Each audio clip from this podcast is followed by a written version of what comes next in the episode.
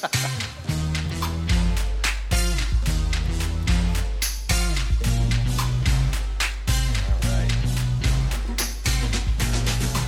like a game show. I don't know what game show. no, there'll be no dancing. Whoever said that got to dance. No. Hey, welcome everybody. Um, glad that you guys are here. You hardy individuals to come out on a on a cold, uh, below freezing day like this. Um, hopefully, I've got something that's going to warm your heart up just a little bit. Um, it's a message we're continuing in in works of the heart. The the book of James or the epistle of James. Um, such a practical book about making sure that if you call yourself a Christian, your life ought to look like that. Your life ought to look like you're a Christian. There ought to be something, whether they can put their finger on it or not. People ought to be able to look at you and the way that you live your life and the way, not just here in church, where we're all on our best behavior, most of us, um, but out there in the world people should look at you and know immediately something's different. Maybe they don't know what it is. That's your opportunity to tell them what's different about you.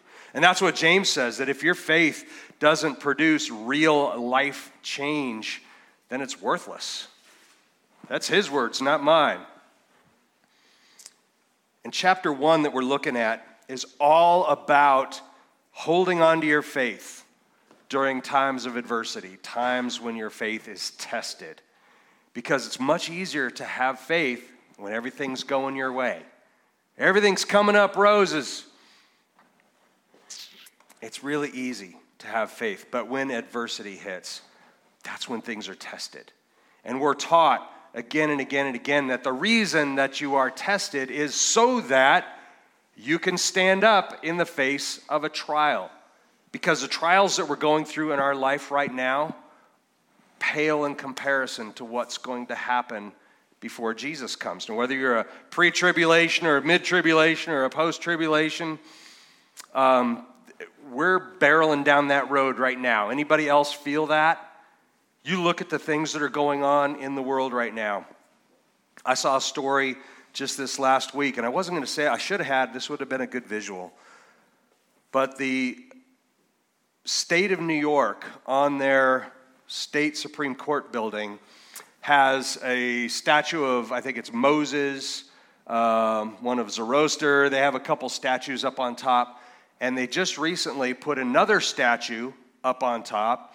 It's a gold idol that all I can describe it, it looks like Medusa.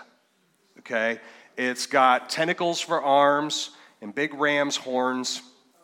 Um, many people say it's the patron goddess of abortion.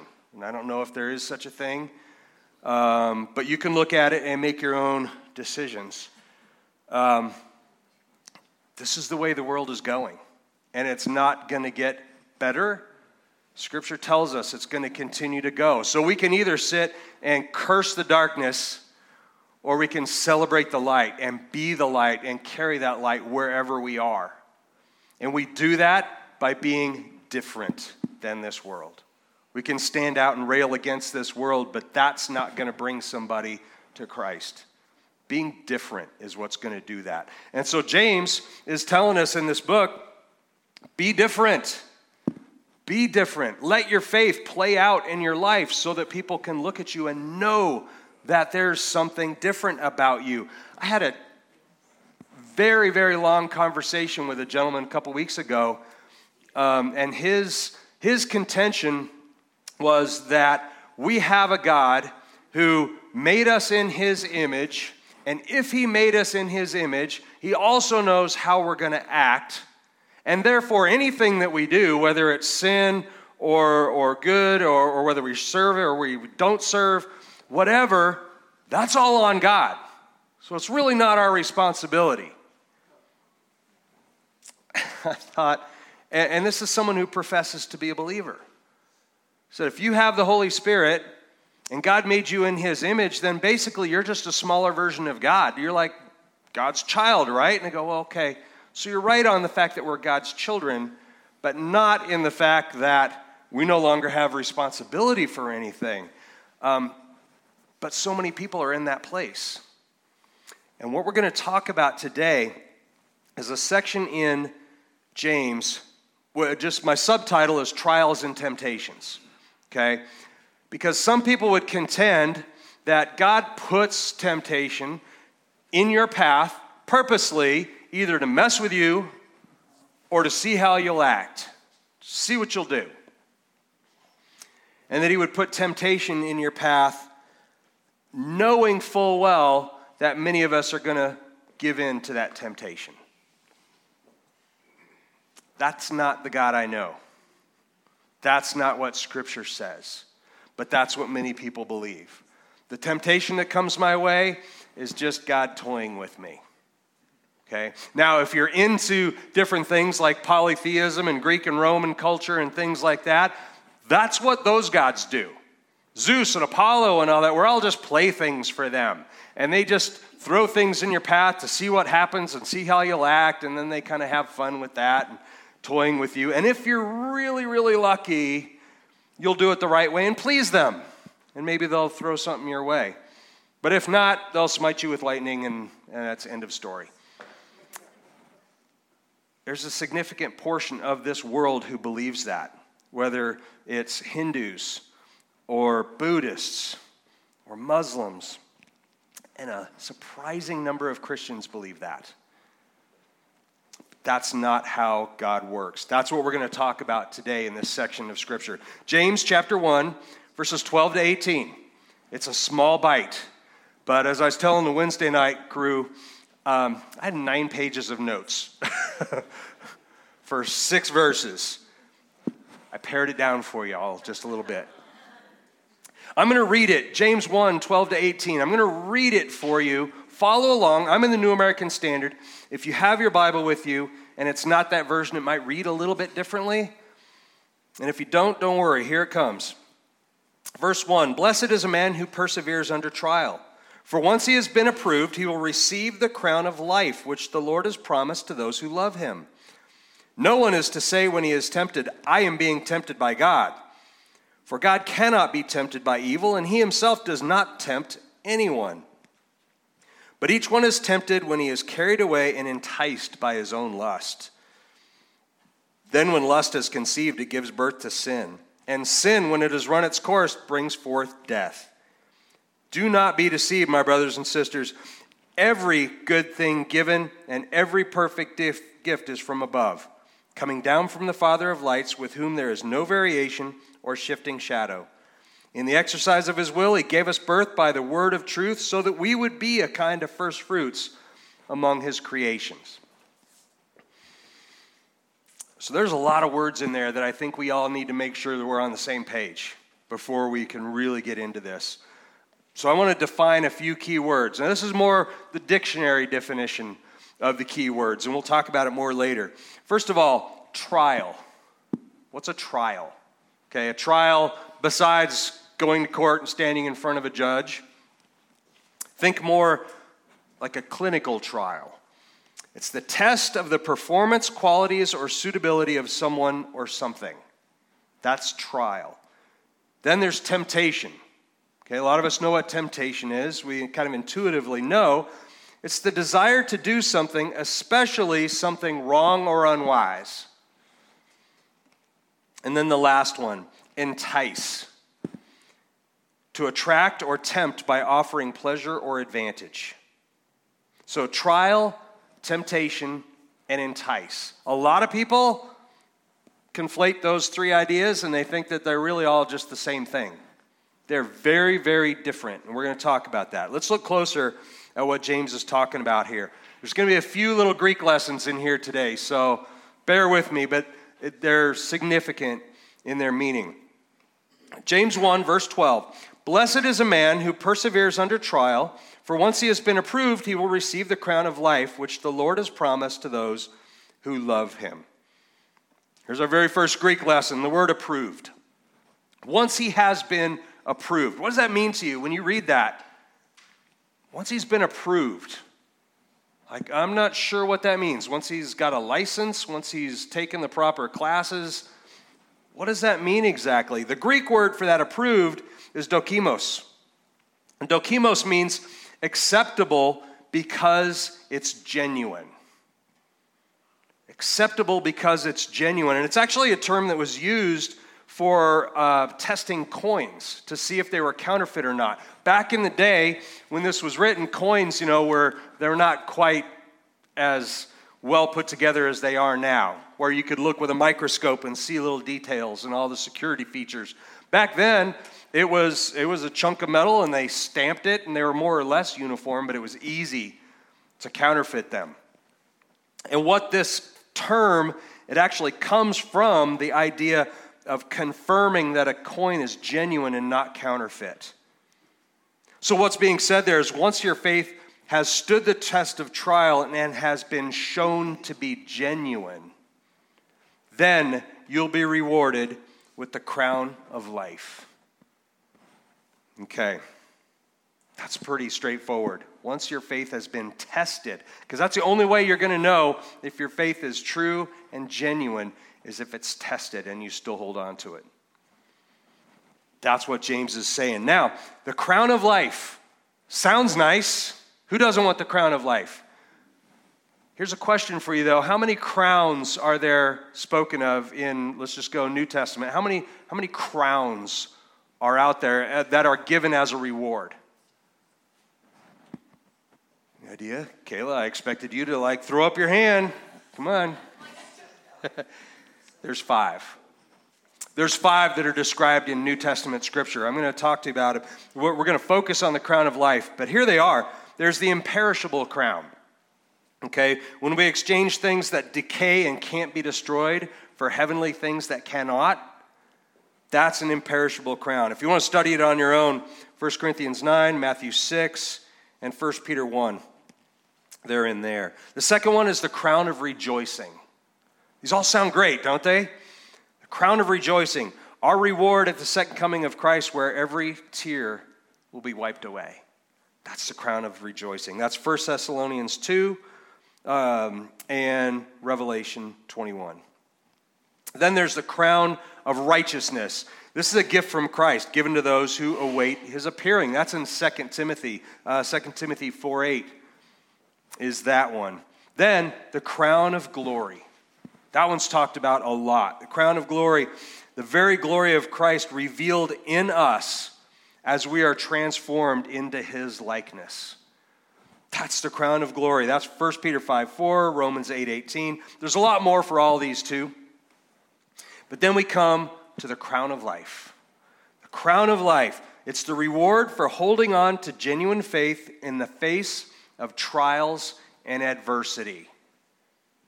And it translates really as the garland of victory, the crown that they, that they would give to the victor in the games would wear that garland, the crown of glory. 1 Peter 5 4, uh, no, I'm sorry, James 1.12, which is what we're talking about, and then Revelation 2.10. Revelation is where it talks again about the crown of life. So overcoming trials and adversity are difficult to overcome if you resort to flesh solutions. Anybody try to solve a major problem in your life on your own? And what's, what are the odds of it going well? 50 50 if you're lucky? We're constantly challenged to choose the right path, especially when it's a choice between this thing and this thing. It's my hand hurts, should I take it off the fire or not? Most of us would solve that one on our own okay. But when it's a choice between two paths, that's when it gets trickier. Proverbs 14 12. I love this scripture. There's a way which seems right to a person, but its end is the way of death. Gosh, doesn't that mean, doesn't that tell you that when you're looking at two options, the one that you immediately want to gravitate to is usually not going to be the right one? Because oftentimes that's our fleshly choice. And the Holy Spirit takes just a beat longer, and we have to ask. And then we'll, choose, we'll make that right choice. So, back to my conversation I had with that gentleman. If God is sovereign, doesn't that mean that He puts things in my path and also knows how I'm going to handle it? So, it's not really my fault, is it? We see all kinds of situations in Scripture. I taught for a year through the book of Job. Any of you were with us during that? God allowed Satan to tempt Job because he knew, God, sovereign God, knew that Job was going to be able to stand up to those trials and those temptations. But this is the problem. A lot of people start thinking that way that if a trial comes my way and I handle it wrong, well, God knew I would. And that's not okay. James 1:13. No one is to say when he is tempted, I am being tempted by God. For God cannot be tempted by evil, and he himself does not tempt anyone. That's pretty straightforward, isn't it? But let's look at that one word, tempted. It's a Greek word again, peirazo. And peirazo means to test, but it's usually in the negative sense, as in to give in, give into temptation. So no one is to say that God is the one causing you to do that. Because the implication there is that a sovereign God, loving God, creator of the heavens and earth, is going to try and lure you away from the very thing that He sent His Son to die to give you. If He sent His Son Christ to die on the cross for you and for your sins and to reconcile you to Him, why would he do something to intentionally lure you away from that? Habakkuk 1:13 says your eyes are too pure to look at evil and you cannot look at harm favorably. God doesn't look at evil and harm and say, ah, that's, that's pretty good. I'll, I'll just let that roll out.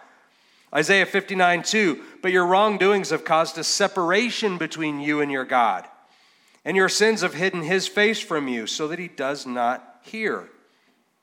Matthew, Mark, Luke all record Jesus' warning that a kingdom divided against itself cannot stand. If God and the Holy Spirit and Jesus are one and the same, we're not going to have Jesus dying on the cross to reconcile you and to pay for your sins while we have a sovereign God going, I'm just going to cause him to sin more. So you might say, wait, wasn't Jesus himself tempted? If God God can't be tempted by evil and he does not tempt anyone, let's look at the situations in scripture where it seems like they are being tempted by God. Jesus in the wilderness, Luke 4 1 to 12. Anybody know that one? Jesus has just been baptized. John the Baptist. Heavens open up, a dove comes down. A voice from the heavens says, This is my son with whom I am pleased. And then Jesus retreats into the wilderness for 40 days to fast. And we see Satan tempting him, don't we? We see, we see Satan saying, Luke 4, um, verse 3. And the devil said to him, If you're the Son of God, tell this stone to become bread. And Jesus answered him, It is written, Man shall not live on bread alone. Then Satan takes him up on a hilltop, shows him all the kingdoms of the world, and says to him, I'll give you all this domain and glory, for it's been handed over to me, and I give it to whoever I want. Therefore, if you worship before me, it shall be yours. What's Jesus say? You shall serve the Lord your God and worship him only. Then he brings him up to a pinnacle overlooking Jerusalem. That's verse 9. And had him stand on the pinnacle and said to him, If you're the Son of God, throw yourself down. And Jesus then answers in verse 12 It's been stated, You shall not put the Lord your God to the test. So he's being tempted without a doubt. Satan is tempting Jesus.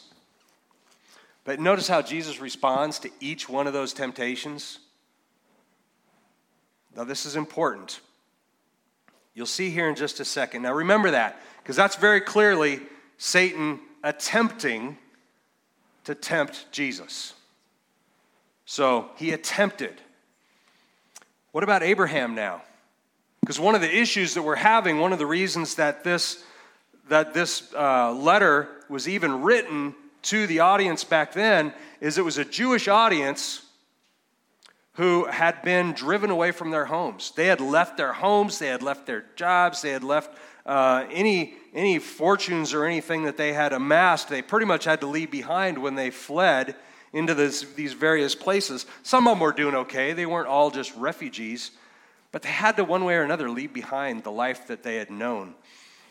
And they had started to grumble about it a little bit and say, God's tempting us just like He did Abraham because they knew the story of Abraham was very, very well known. And they started comparing themselves to Abraham. So, what about Abraham? Genesis 22 1. Now it came about after these things that God tested Abraham. Says it right there in Scripture. And said to him, Abraham, and he said, Here I am. That word tested is a Hebrew word because it's Old Testament now, so that's Hebrew, is nasah. And nasah means to test or to try. If you have a King James, it strictly uses the word tempted. Okay, so God did test Abraham. But here's what's important to know God tested his faith, but stopped short of allowing Abraham to sin. Genesis 22, 11, 12. But the angel of the Lord, this is when Abraham's being told to sacrifice his son Isaac. The angel of the Lord called to him from heaven and said, Abraham, Abraham. And he said, Here I am. And the angel said, Do not reach out your hand against the boy and do not do anything to him. For I know that you fear God, since you've not withheld your son, your only son, from me. So God tested Abraham. Testing tempting, not the same thing. Here's what I need you to know underline this, write it down. The idea of being tempted includes a response on our part. We can give in to temptation or we can resist. Here's what I mean by that. You go out in the world today, you will be tempted in many ways. Eat this, eat too much of this, gamble on this, look at that, it's going to be all over the place. You will be tempted. Scripture promises us that the enemy prowls around all day long looking for someone to devour. He does that by temptation. So you will be tempted. The response is what makes that temptation complete. So you have to give into it before you can say you've been tempted. I know it's fine degrees of detail, but temptation will come your way. Make no mistake. It's your response to it. Do you give in or do you resist? We're going to talk more about that here in just a second. Here's the worldly response to temptation though. James 1:14, but each one is tempted when he or she is carried away and enticed by his own lust. Whose lust? His own. Small h. His own. That word enticed is another Greek word. It's delazo and it means to lure or entice. It's a fishing term. It means to dangle a bait. It's different than a net. You cast a net, you just take whoever's there. But enticing, that's you dangle a bait, and it's up to them then to take that bait. It's to entice someone into a trap. So when each one is enticed, that dangle, that lure is dangled in front of you, and it's up to you whether you take that or not. MacArthur, I have a MacArthur study Bible. I, I, I love that for a lot of his theology. He's a cessationist, so those of you who go, oh, MacArthur, I know that. but he's also a good theologian in many ways. His definition of lust is a strong desire of the human soul to enjoy or pursue something to satisfy the flesh. It's very straightforward. Lust can be sexual sin, right? What else do we get enticed by to satisfy our flesh? Food, drink, money, hobbies, football games. You know, there's so many things that can cause us to pursue something to satisfy our flesh. And that's what lust is. James warns us that lust is not it's not something that just comes upon you in a moment's notice. It can, but it's also something that can grow. He calls it conceived. He's calling he's drawing a parallel to childbirth. James 1:15. Then when lust has conceived, meaning it's simmered for a while, it gives birth to sin, and sin when it has run its course brings forth death. Two scriptures that talk about that that just back that up. Job 15 Again, here's Job 15, verse 35. They conceive trouble and give birth to evil. Their womb fashions deceit. I don't want to be who he's talking about there. Romans 6:23, the wages of sin is death. Now though, hear James' heart. Remember James was the leader of the church of Jerusalem, and he's talking to his basically his flock, his people that have been scattered. Here in this next scripture, just you can just hear his heart for his people. James 1:16. Do not be deceived, my brothers and sisters. This isn't somebody laying down the law. This isn't somebody saying, Thou hast uh, sinned and thou shalt burn. He's not saying that. You can just do not be deceived, my beloved brothers and sisters. The deception here that he's talking about is blaming your sins on a circumstance or a system, maybe, that God has allowed. God allowed this to happen, and therefore, my reaction to it is not really my fault. James 1:17 Every good thing given. Now in continuity here, do not be deceived my brothers and sisters. Every good thing given and every perfect gift is from above, coming down from the Father of lights, with whom there's no variation or shifting shadow. Father of lights is just a very common Hebrew term because he created the sun and the stars and the moon. Um, he's saying that though the world and our circumstances will always be changing, will always constantly be in flux, God never does. And he can't simultaneously be both the tempter and the giver of good gifts. It can't work like that. James 1:18 in the exercise of his will he gave us birth by the word of truth so that we would be a kind of first fruits among his creatures. We've heard the term first fruits all the time. First fruits was an ancient term to start with meaning the best of your harvest and it was given to God. Given to God in faith that if you give him the best of your crops, the first part, the best of your crops, then he will bless you far beyond that. Proverbs 3 9 10 says, Honor the Lord from your wealth and from the first of all your produce, then your barns will be filled with plenty and your vats will overflow with new wine. But we as Christians are first fruits of God's creation. We are a shadow of the promise of this renewal and regeneration that's come and a covenant fulfilled. Now, Christ was the first fruit, and we are a shadow of that. 1 Corinthians 15 20 to 23 says, But the fact is, Christ has been raised from the dead, the first fruits of those who are asleep. For since by a man death came, and by a man also came resurrection from the dead. But as in Adam, all die. So also in Christ, all will be made alive, but each in his own order. Christ the first fruits, after that, those who are Christ at his coming. That's us. So, to wrap this all up, who's to blame for temptation then? Wild guesses, anyone? That scripture in Corinthians talks about Adam. Adam was very quick to blame God for putting Eve in his path, right? When he was faced with God saying, Why did you do that? You gave her to me. Trying to, to blame, it's got to be somebody else's fault, right? It can't be our fault. We want to transfer responsibility for our mistakes to someone else. It has to be someone else's fault, some circumstance, something, because it really can't ultimately be my fault, can it?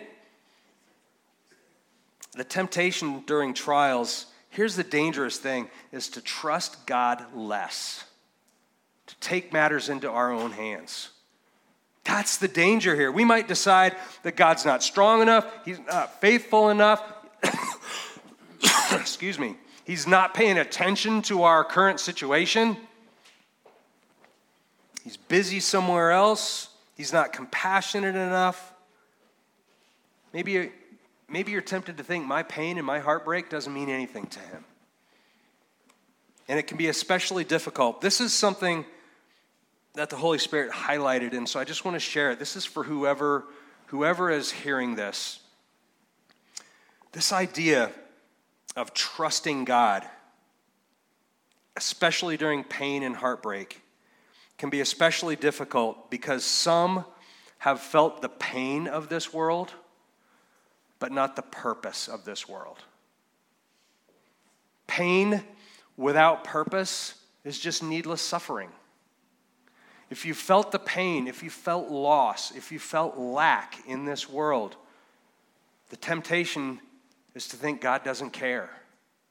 But you would only think that if you didn't understand the purpose behind that pain.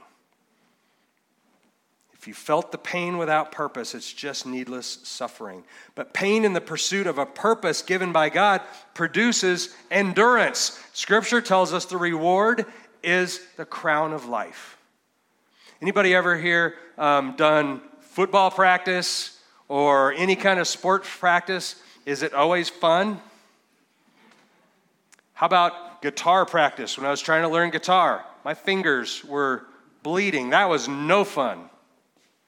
But there's a purpose behind it. It's not just, I just want to enjoy the pain, unless you're that guy. But, and there are those guys. But when you know that you have a purpose, then the pain of this life pales in comparison to the reward to come. But that's what makes your purpose a target. That's what makes your purpose the single thing that Satan is trying to steal from you. He wants to take away your idea that there is any point to all this and there is a purpose to the things that we do. Do not be deceived. That's what Satan does. He's a liar, he's a deceiver, he's a thief. Romans 8:28 and we know that God causes all things to work for good to those who love God, to those who are called according to his purpose. It's easy to hear it, but if you don't know your purpose, it's hard to believe. Ephesians 2:10 we are his workmanship created in Christ Jesus for good works which God prepared beforehand. There's nobody born into this world without a purpose. Nobody is waiting in line somewhere waiting for their purpose to be handed out to them. We all have it. We've had it from before birth. Our choice is are we going to walk in that? Or are we going to let the enemy steal it away? Because he wants to. He's going to steal your joy and your purpose. And here's how he does it he tricks you into giving it up in exchange for a counterfeit. Something that's shinier, more immediate, something that satisfies your flesh a little better, because your purpose is often a long game. It's not something that's going to happen this afternoon. But you can satisfy your flesh this afternoon. But your purpose often takes time. The enemy knows that we're not patient. We can't stop him from tempting us, but we can decide how we respond. Do we resist? Do we give in? If we give in, we've given Satan permission. Okay, in deliverance, we call it legal right. If you give in, you have given him permission or dominion over that part of your life. Here's what I mean by that. Bear with me. I know I'm going a little bit long, but bear with me. If we give in, to sin and we give Satan permission over that part of our life, we have also created a place where a just, holy, and righteous God cannot accompany you. Here's how that looks. It got quiet all of a sudden. Most of us, I would venture to say all of us, say, I want to get rid of sin in my life. I want, I want, I want to be who God calls me to be. But most of us, I would venture to say all of us, have a part, something, some, some drawer somewhere that has sin in it that we want to hang on to. I'm okay giving everything else to God, but man, I love my drink. I'm okay giving everything else to God, but every now and then porn doesn't hurt anybody, does it? I want to give my whole life to God and be, be faithful and righteous before Him, but man, I like my gambling.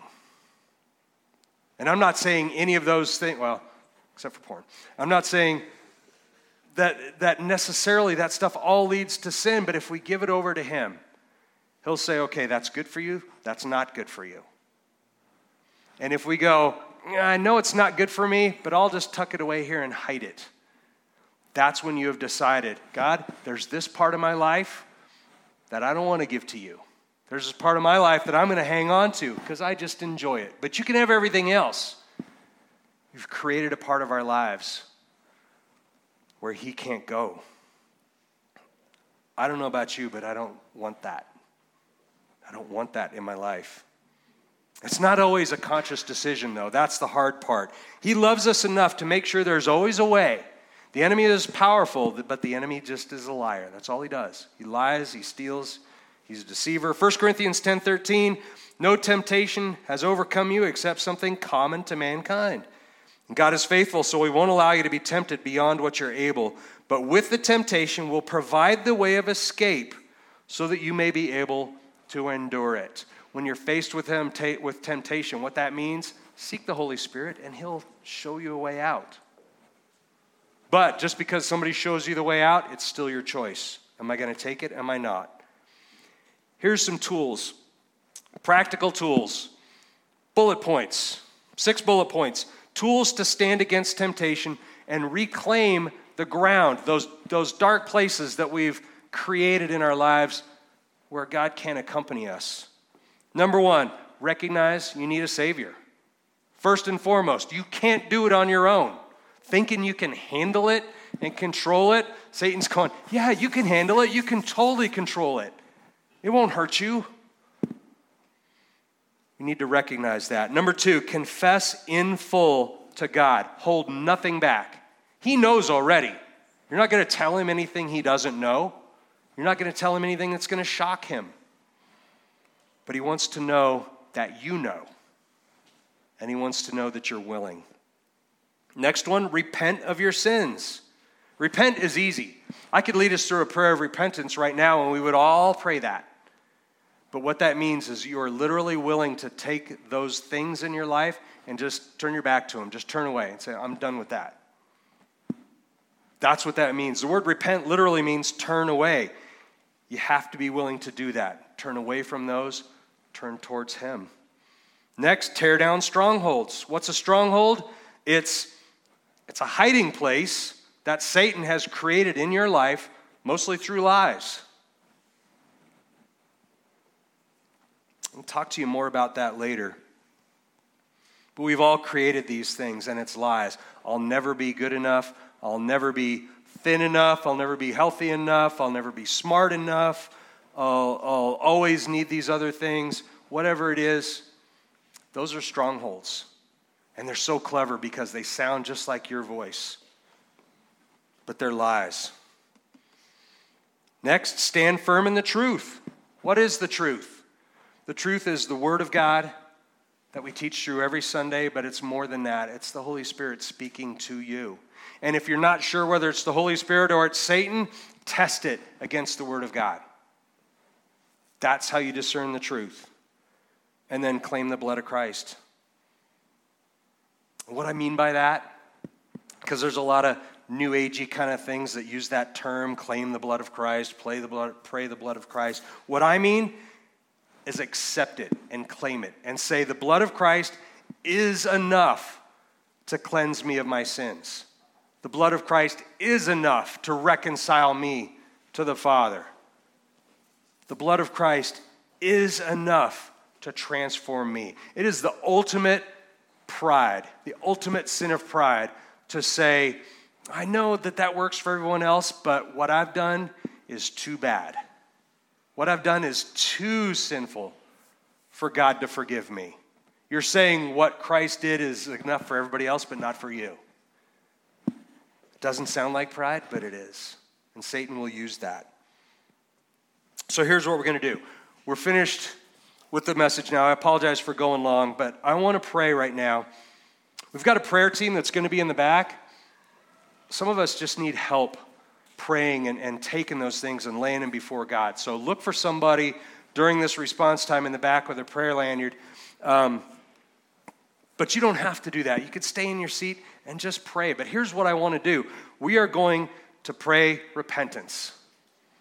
And I don't mean you're going to turn to somebody and you're going to repent of all your sins publicly in front of everybody. If you want to, you can do that. But God knows and He just wants you to give them to you. But the thing is, we don't even know they're there half the time. So we're going to pray that God will show us those things, and then we're going to pray that we turn away from those. And if you're willing to pray that with me, then let's do it right now. Father God, I repent of everything that I have done in my life that is not honoring to you. But more than that, I repent of those things that, that I'm hanging on to, that I know they're not honoring to you, and I continue to do them. Father, I pray right now that you would just show me, as I sit right here right now, just seeking your face and seeking your truth. I pray that you show me those hiding places in my life. Show me those strongholds, those places where I've allowed sin to not only live, but, but to grow and thrive. Show me those places. Because, God, I want to give them up to you. I want to rid my life of those hiding places, those secrets, those strongholds. So, Holy Spirit, show me right now. Is there something in my life that I need to give up? I need to give over to you right now.